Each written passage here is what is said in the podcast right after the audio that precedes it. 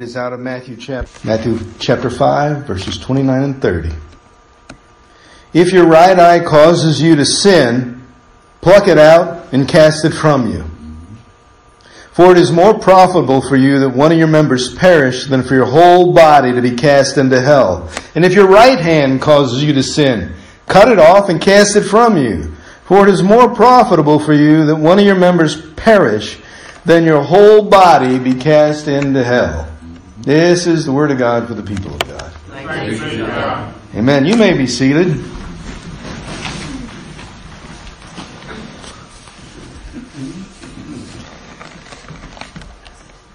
This passage in Scripture had had me befuddled as a child for a long time. Matter of fact, with the passage in John where it says it's better to not see and believe and to be blind and believe than to see and not believe. And so I was thinking I'll put this with that one and maybe I should be blind. I'm glad I'm not. I'm thankful I'm not. And I'm glad that I've learned a little more what this passage was talking about. And I do hope that you're not like someone I asked this week if Jesus was literal in this passage. Do you think he literally means if your right eye is causing you to sin that you should pluck it out? Well, I'm going to give you a little simple breakdown on this, this, what he's saying here. The word if. That's what it all is contingent on. If your eye can cause you to sin, you need to get rid of it. If your hand can cause you to sin, you need to get rid of it. I promise you, your eye has no power to cause you to sin. Your hand has no power to cause you to sin. You tell your eye what to look at and you tell your hand what to do. It doesn't tell you. But if it's in control of your life, it means you're not in control of it. And you better get rid of it. so if something's controlling you, get rid of it. If it's causing sin in your life. That's what Jesus is saying. But we miss that in this passage because we want to go, oh, you know, I see a lot of things I shouldn't. I do a lot of things I shouldn't with my hands. I should just, you know, and, and we think because we want to feel guilty and shameful. It's not about that. Jesus is giving us a principle and we're going to look at that today. And the question that he, he wants us to answer is who or what runs your life? What is running your life? Is it your body that runs your life? Like an eye or a hand or a foot? It does seem kind of strange if he would say, if your hair causes you to sin, you should shave it off. You know, that would seem like, okay, that's easy because it'll grow back, right? Like Samson. Maybe it's your feelings that run your life. You know, I don't feel like it. I don't want to. I, I, I'm, I'm depressed. I'm angry. I'm frustrated. That's what's running my life. Our emotions, if you will. But it's according to scripture, it's your thought life that runs it. Your thinking. It's what you believe that makes you do what you do. You say, well, I believe a lot of things, I don't do them. Belief is not something where you kind of believe it's going to be sunny. Or you hope it's going to be sunny. You can look outside and know it. Belief has a deeper meaning than today's society would have you believe. If you believe something according to Scripture's word of belief and believe in it, it means you base your behavior on that belief. You base what you do on. it. In other words, your actions show your belief more than your words do. Your actions will always show your belief. You might say, well, you know, um, whether I believe it or not, my actions will tell it. The answer is yes. It will.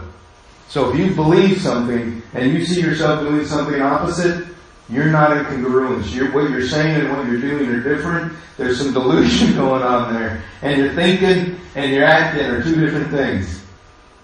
So you say, well, I believe that I shouldn't do this, but you go ahead and do it. You don't believe you shouldn't do it. A belief is ingrained. It's a part of who you are.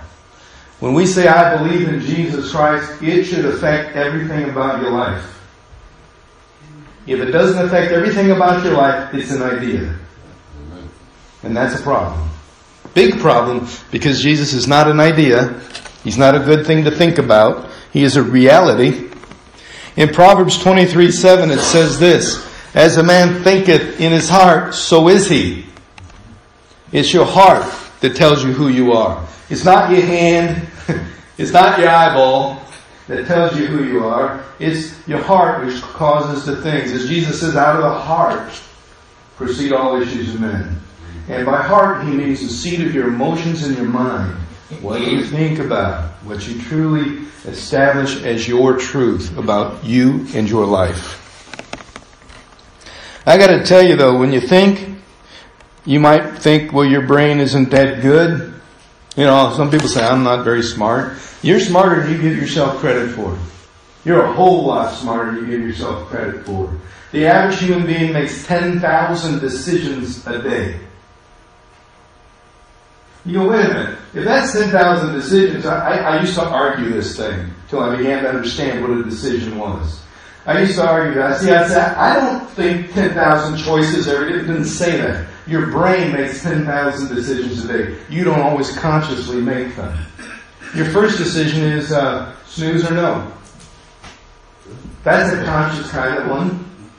Once you get up, it's restroom or no. Sometimes it's restroom or I'm in trouble. Some of y'all might understand that. I've heard a lot of stories about that. Most of them are true about me. but I'll share them at a different place and time. But here's an example. I don't know about you, but I have a habit of putting my pants on one leg at a time. Okay. What about you? You put your legs, pants on one leg at a time, or you just jump in? Some people jump in. I, I can't do that. I, I gotta, you know. And and I start with the right leg. Always. Always the right leg. Why? Because if I put the le- left leg in first, I think I'm done. My brain thinks I'm done. It's going, okay, you put the left leg on, let's go do something. Well, the other leg's not in yet. you see how that works? Our brains are like that. They say, it's gotta be done this way. If you put the left leg on first, we get, it feels funny. You know what I mean? Awkward. Yeah, awkward. Very awkward feelings because our brain has, has to make a new decision that the other leg isn't in there yet. You put the right leg in, the brain doesn't, you, you don't go, well, I, what am I going to do next? Geez, I got the right foot in, you know, what am I going to pull them up? What am I going to do with the belt on? Or, you know, tie them, zip them, what am I going to do? Your brain automatically helps you put the left leg in. It's a decision you don't make, but it's made. And how far you pull them up? Your brain already knows. You say, oh, well, you know, everybody, no, they don't. Try looking at the kids and other people walk around, their pants aren't pulled up. I agree. Little kids walk around, their pants around their waist, they don't know it because they're kids, you know, you gotta, every time he pulls his pants up, your diapers are showing, you know? I won't go into adults who do the same thing. And I don't mean diapers. I mean younger adults. But what I'm trying to say is, we have a thing and we decide to put the pants on. When we put the right leg in, the left leg is automatic. It just happens. Now what about y'all in the shower? Do you have a certain order you do things, or it's just whatever, whenever? Got an order, don't you? I don't know about you, but the first thing I do, and my wife is completely the opposite. I pull the little nozzle out so I can feel the water coming out of the out of the spigot before it comes out of the thing up top. Yep. My wife doesn't do that. She pushes it shut, makes it come out the top. I'm going, I can't do that. Doesn't fit, doesn't work. I, for years I put my hand under there, my elbow, whatever, to check the temperature before I pull the thing on the spigot because I don't want to burn this up or freeze. Yep. I don't like those feelings. My wife likes it hot, so she just kicks it on, pulls it up, and turns it on high. And she gets in. I'm not like that. So the first thing I do is I turn the water on and I put my hand under there, make sure it's warm. I don't even think about it. I just do it. But my brain has made four decisions in that moment. Let's shower, let's pull the curtain back, let's turn the water on, let's make sure the spigot's pulled out, let's make sure it's warm. That's fine. Well now my brain says it takes 10 seconds for the cold water to become hot. And, yeah, that's weird, I know. But I know how long it's going to take, so I got, how much time do I got to use the restroom, get my towel, and all this other stuff before the water's hot? Don't want to waste time. In the morning, if I'm running late, I need to know how long before that water's the right temperature. 10 seconds. Of course, it takes another two seconds to pull the thing out, put the water down in the spigot, and then to push it back in to get it out of the top. And I gotta wait two seconds from the water Water did- Yes. to get up to the top and warm the pipes up enough so it's not cold. Because cold water hits those pipes. Well, you got this down. I got it figured out, right? But so you get in the shower. Finally, you get in the shower. You gotta close the door, the curtain, whatever, hold it to. You're not thinking about it, but you've already made five decisions. You're gonna pull it. How far you're gonna pull it? You're gonna make sure it's nice and sealed against the wall. Make sure drafts don't. Whatever you do there, you're doing it, and you're not thinking about it, but your brain has made all these decisions, right? It's doing it. It's already made a hundred decisions you didn't know it made. All you decided was just take a shower. Well, your baby was not born knowing any of that. You had to learn every bit of that. So you get in the shower. I don't know about you, but I get the squirt of shampoo in my hand and I do my hair first. Oh, wait a minute. Can't do that first. Gotta wet my hair first. Gotta make sure it's nice and wet. I don't want to shampoo dry hair. It just doesn't work. I don't use dry shampoo. So you understand, the first thing I do is I get the stuff in my hand after my hair's wet. And I, I'm not going through the whole shower, folks. This is first. And then I, and I rinse it, Yeah. and then I do it again. Yeah. Twice, right? Yeah. Every time I shower. Twice. If I don't do it twice, it feels funny. You forgot something. Because I know, without thinking now, it just happens. But if I get in the shower and per se my feet are muddy, or my hands are muddy, I definitely don't want muddy hands in my hair. No. So the first thing I'm going to do is I'm going to grab the bar of soap and wash my hands. Once I've washed my hands with the bar soap, everything's all backward. Wait, I just grabbed the bar soap. That's the last thing I do. I wash my body after I wash my hair. Wait a minute. Why am I using the bar soap? Okay, let's start. So wash the hair. And at the end, guess what I do? I wash my hands again. I wash them twice, even if I wash them to start, because I have to. It's a routine. You might say, well, you're a little bit obsessive compulsive. No, I'm not. Our brains figure out one thing.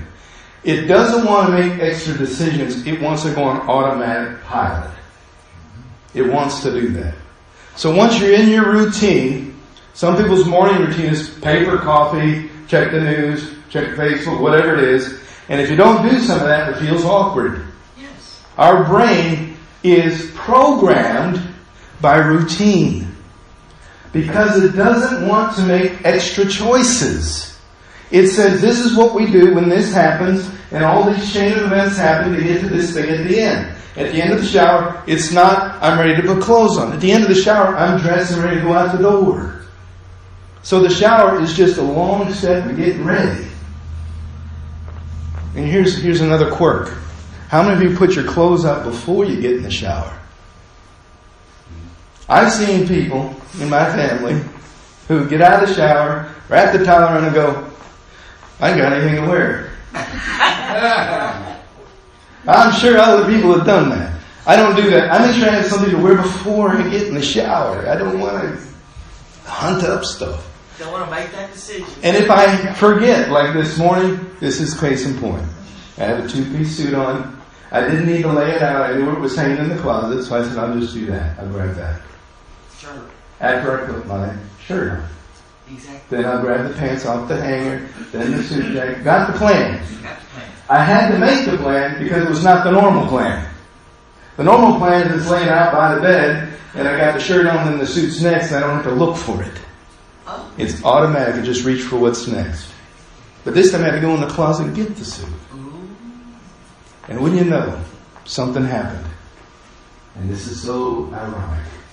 Went into the closet to get the suit jacket, the belt and the shoes, and I flipped the light switch and the light bulb blew. And here I said to myself, you know, if I'd have got that before the shower, Right.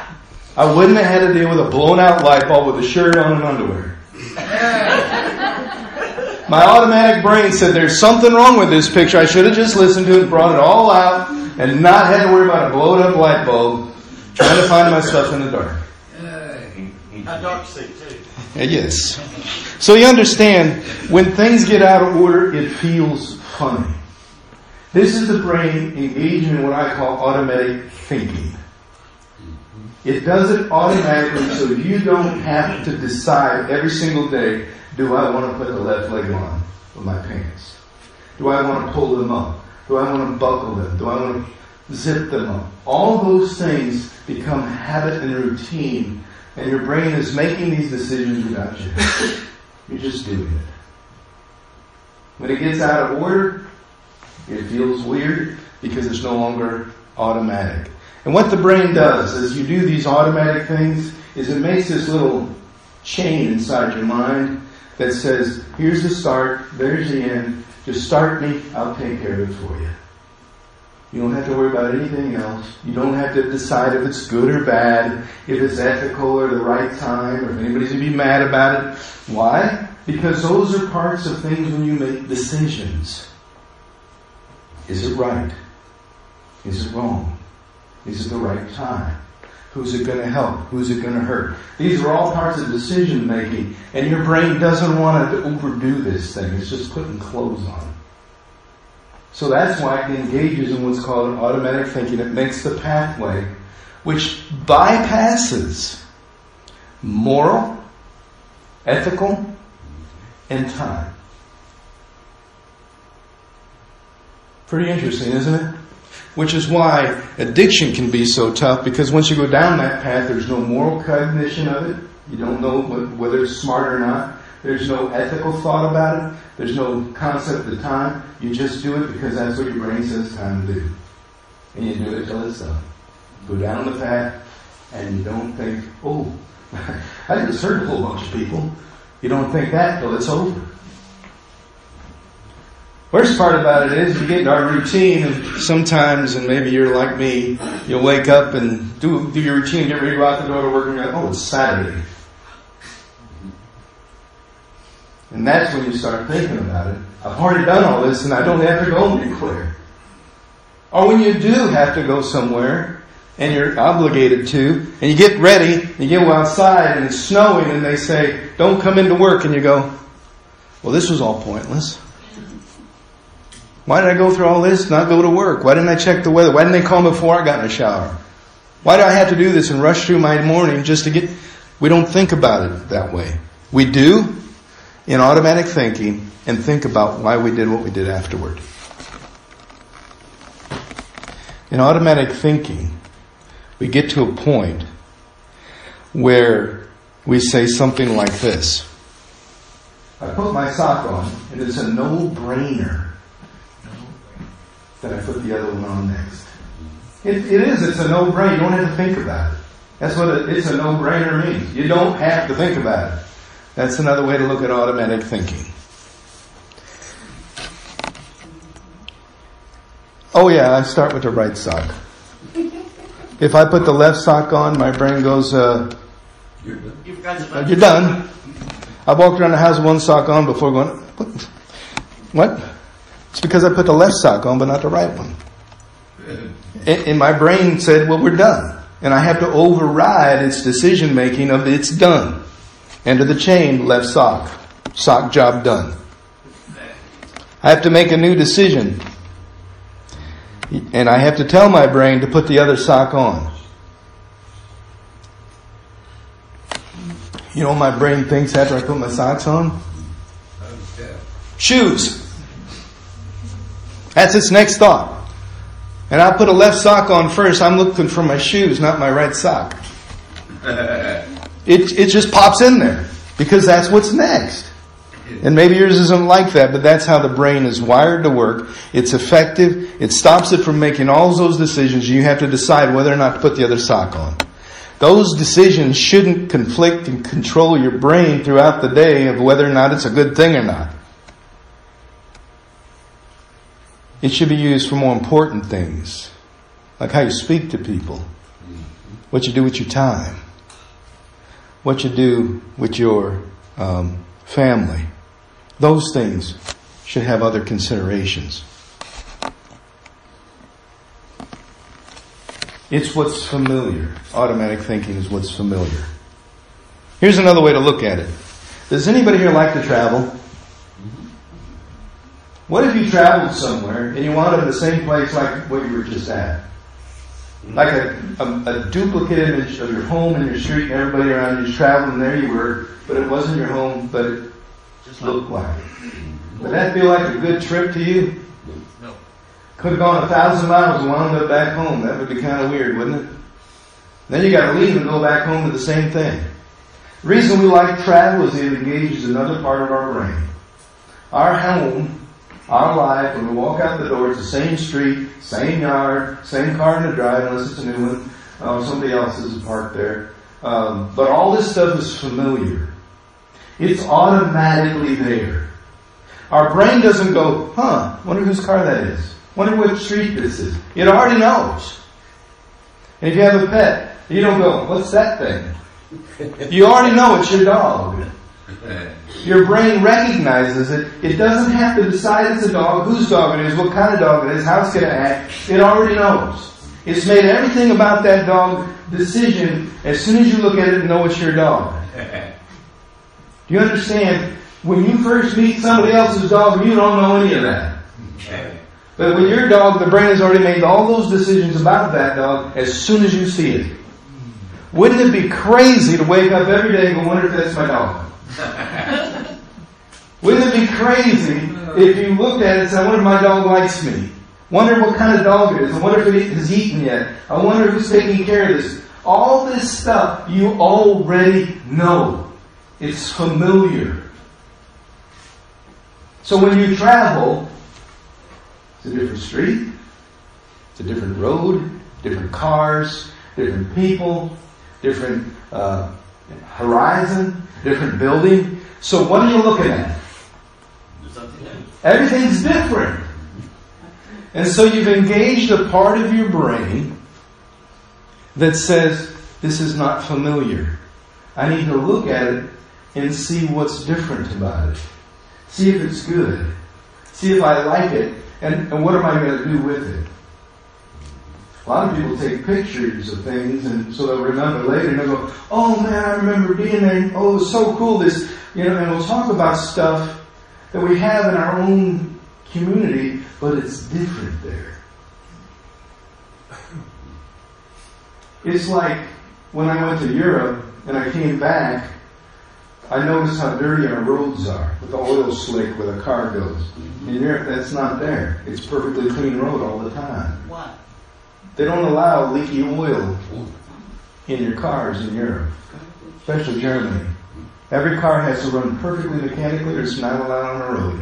No drips, no leaks, no faults, no errors. Why? Because you go on Autobahn or you go 150 miles an hour. You think they want a car that's dangerous there? No way. So their their uh, sides of the road are immaculate. There is no garbage. And so when I came back to our country, all of a sudden I noticed how messy our country is. And, and I started comparing how much better, you know, and prettier and all this other stuff for a while. Why? Because I noticed the differences. For a while, this was just normal. Children were born, no matter what level of income or poverty or wealth that they are born into, it's normal for them. I had six older sisters. I thought everybody had sisters. My family went to church. I thought everybody went to church. I had all these different things that I grew up with that I thought were normal for everybody. And do you understand that is not true that what is normal for you is normal for anybody else? Well, I had six sisters and every one of them had a brother. But I didn't have a brother. Figure that out, right? Your brain likes familiar to survive. It likes to have comfort. Stress happens when the familiar changes. Now you say, what do you mean? The thing about the shower and the shoes and the socks and all that is it feels awkward. But if it was a major problem, it doesn't feel awkward, it creates stress. I gotta start over in the shower. That's, that's not stressful, but what if it was? I can't believe I forgot which was first and now I'm panicky. And And so it is in people who have mental illness and other things like that, and their routine gets messed up. They don't know how to handle what's not familiar. Stress. We get changes in the world around us, in our country, politics, all this other changes, and we don't know what it's all about. We're trying to figure it out, and we're unstable. It's new. But some new we did not ask for. Some new is thrust upon us, and that's what creates stress for us. These are the things that are very uncomfortable. There's one thing that causes people stress that I, I kind of find amazing, and that is to win the lottery. Did you know that causes people more stress than to not win it? You think about it. People who have won the lottery wind up bankrupt and in debt within within an average within three to five years. Yep. Ninety percent. Crazy. And I couldn't figure out why this is, and I began to think about it. And, and here's how it works. If you were given a large sum of money, what's the first thing you would do with it? I.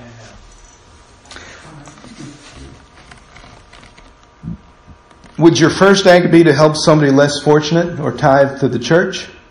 Or was it about you and what you want and your comfort and to relieve your stress? You see how that works? Mm-hmm. Our minds go immediately, money, answer to problems. But people who understand money as a tool say, money, how do I make it work to do what I want it to do? People who don't understand money as a tool often don't have it or not very much. And they go through it very quickly. Would you be more excited that you could bless somebody with all that money, or would you want to go out and buy that something something you've been looking for a while, had your eye on? Or maybe get out of debt, pay some bills. That to me, hey, that's a great thing. But that's personal. That's not outside me. That again is my brain trying to alleviate the familiar that causes stress, that might bring it happiness.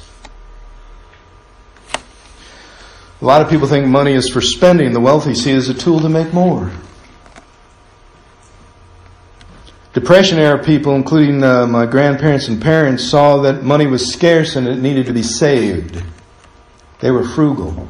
They had to be or they were going to die. They don't lose that. They, they saw money differently, and a few of them still around to tell you depression was tough, and you just don't know. And here Jesus says to us, if your eye causes you to sin, pluck it out. If your eye is causing you stress, it's because something is not normal anymore with what you see. Your world has changed a little bit. Something new has entered into the picture and you don't know how to handle it. If it can actually cause you to sin by your eyeball, that's a great idea. But I think Jesus knew something about how our mind works when he said that. He knows that your eye is a part of your body. He also knows that your body does not dictate what you do. It's what you believe that dictates what you do. If you're hungry, you're going to make a choice to eat or to not eat. If you if you have food available, your stomach is not causing the direct action of eating. It just lets you know it can't grab the food and put it in there. You know what I mean? It is an indirect action of hunger because it tells the brain, I have pain. The brain makes a decision. It interprets that decision of pain as being hunger and decides to eat or not to eat based on a set of principles or beliefs that run your life. If you're fasting, you're not going to eat. If you're trying to lose weight, you may delay eating or choose to eat something different than what's in front of you. The stomach does not cause the action of eating. It's the decision that's based on what the stomach's telling your brain that's going on in your body that your brain must make a choice about what to do. If you have struggles with food, it's I'm hungry, I'm eating, that's in the story. Automatic thinking. Not deciding if it's good or bad, I'm hungry, I'm eating. That's where a lot of the problem comes in our society because things are easily accessible. Does that make sense? The other thing I want to share with you is your eye does not cause the action of sin. Your eyeball can only is only it's a tool. It's a thing in your head that causes you to be able to see stuff. Yeah, your brain tells you I what to look at. Your eye does not make you look at certain things. What you look at is very good at. It'll help you focus on it. It'll help you see it clearly. It'll do what you ask it to do, but it will not tell you what it should do. And it will never tell you what you should do because it cannot. That's why Jesus says, if your eye can do that, get rid of it. Now let's look at the bigger picture, okay? If there is something in your life that is causing you to sin, pluck it out of you. And the only thing you can do is what you believe, what you think, or what you feel. Those three things you control by what you think about, by what you dwell on, by what you consider. Some people say, well, you know, I don't want to do certain things about God. I don't want to tell people about Jesus because I, will feel judged. Um, well, some people, I don't know how this works, but some people in the same situation feel motivated because they want people to understand. And the harder someone says, no, I don't want Jesus, the more they want to share. Some people are motivated the other way.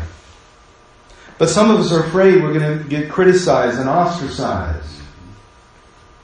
But the Gideons been doing their ministry for a long time and they're still saying the Word of God is necessary. And their message hasn't changed because they believe it's valuable. Because it makes a difference. And I vote yes on what they do. I agree. The Word of God changes lives if it's in the hands of someone who will read it.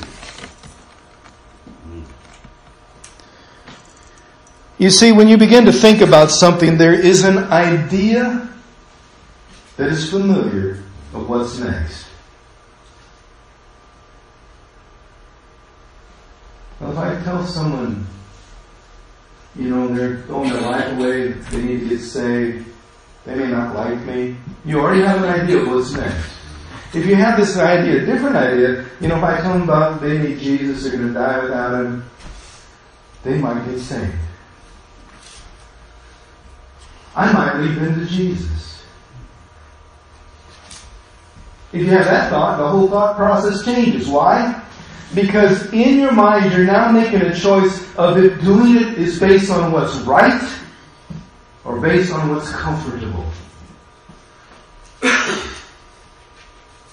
the brain chooses comfort. It doesn't want to make decisions. It wants to just have an easy path to what's easy. But that's where belief and principles change what you do. It makes you uncomfortable. Here's what's neat. It puts you in a new place. So if you like traveling, here's something new. An uncomfortable feeling. You gotta figure out what to do with it. I'm now, someone's now asking me about Jesus. What, what am I gonna say? I remember the first time someone came to the altar at a church I was preaching at, and said, I want to give my life to Christ. And I said, I forgot to study up how to do this. What am I supposed to do? What am I supposed to say? And I'm thinking and going, no, what am I doing? What am I going to do? So that. And I got scared. And I said, well, let's pray. And I said, do you love Jesus? He said, yeah, tell him. Are you, are you upset about your life and you want to change? Yeah, tell him. That's what I was doing because I didn't know what else to do. And I led him to Christ. And he got up and he said, I'm a changed man. Do you think it's because of how I pray? No.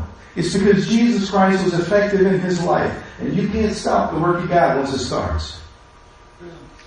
When you begin the process and see God working, He'll do the rest. You just watch. That's what's neat about evangelism and so awesome is people are hungry and desperate for it. They just don't know because they're on automatic thinking. You have to give them something new.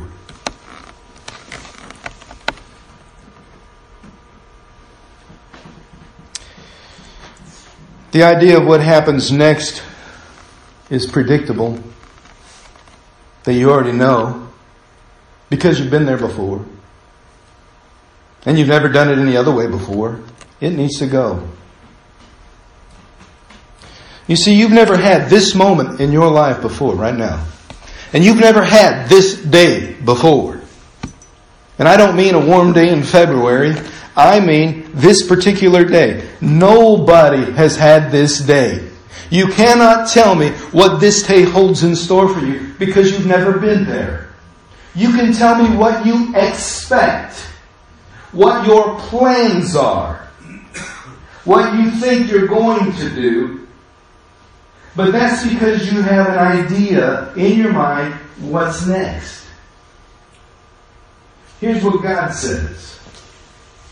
Every morning, there are new mercies. Because every morning is a different day. In Lamentations chapter 3, it says a few words that I want to share with you, beginning at verse 21. It says, This I recall to my mind. Therefore I have hope. Through the Lord's mercies, we are not consumed. Every morning you wake up, God's saying, You get another day. I'm not holding my wrath out on you. I'm offering you grace again. Grace in a different way.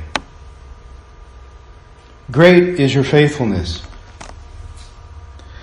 Through the Lord's mercies we are not consumed because his compassions fail not. They are new every morning. Great is your faithfulness. This new thing. This is what I'm talking about. We like to travel to see new stuff. We want to see a new movie instead of the same old movie we've seen four or five times to see what happens next. It's new. We want that. Why? Because the routine and familiar leads to stress. New leads to challenge, leads to being invigorated and seeing life as open again.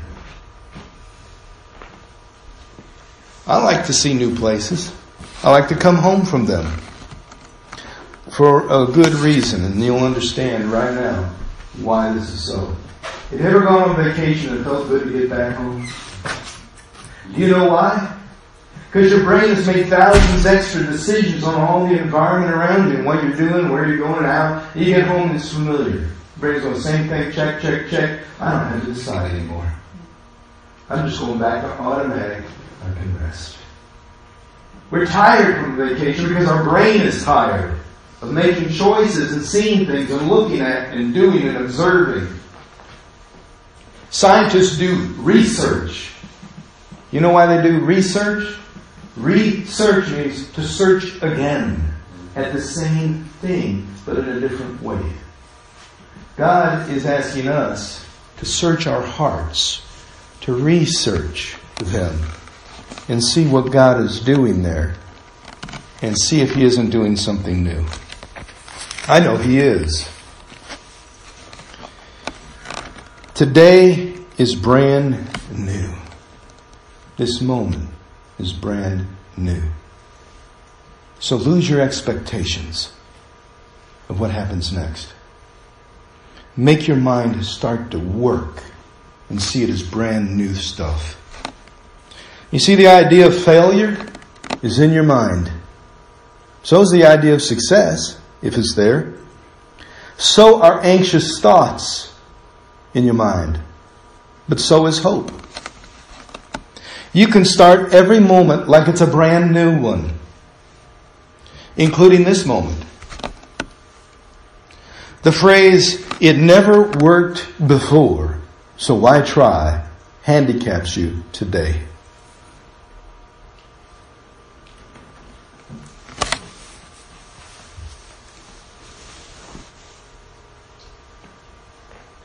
I venture to say that in a few minutes we're all going to leave. Amen. We're going to go outside, go home wherever we're going, and whatever you're going to do there, you kind of got an idea. But along the way, you may pass other people in cars. You may see people outside playing. And some people are going to look at people and have different thoughts. But did you ever think, God, are there anybody around me from this moment forward that you're trying to show me that I put in the background of familiar? God, are you trying to call me out of the background scenery of my life and into it as a new experience? God, what do you have new for me today? What do you want me to do today that's new? How do you want me to be challenged by your grace? Where's your mercies for me today?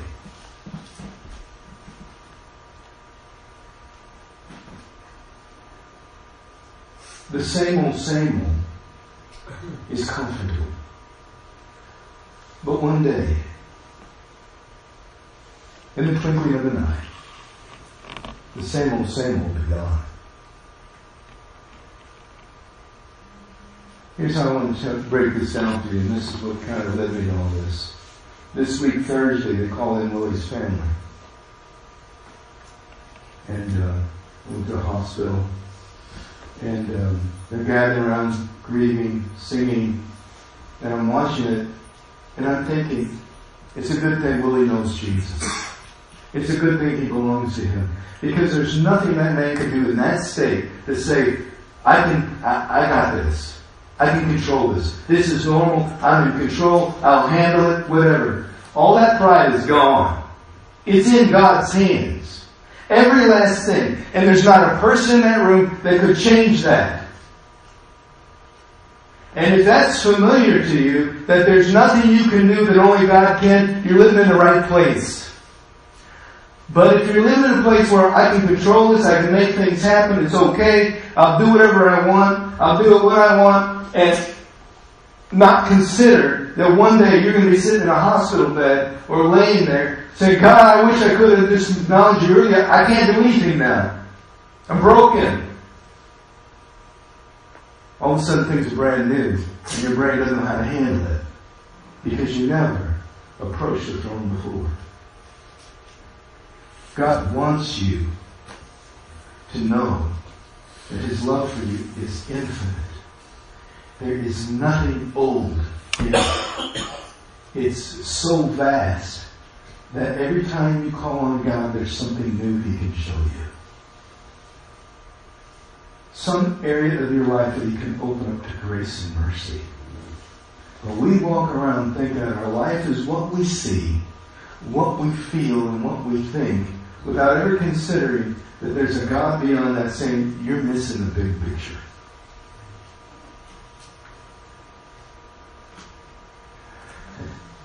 If your hand's causing you to do that, you better cut it off.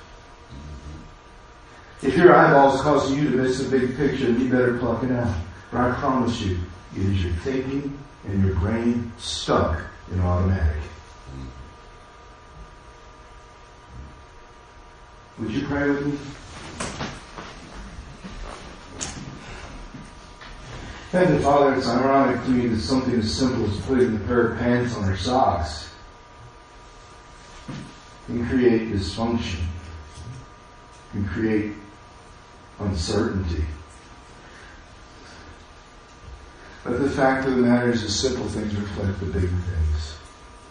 And when the big things come along and they're an uncertainty and they're out of order, the stress comes in and we don't know how to bring it back to normal anymore. And God, that's when we start saying, at a point of desperation, God, you have fixed this. I can't do it.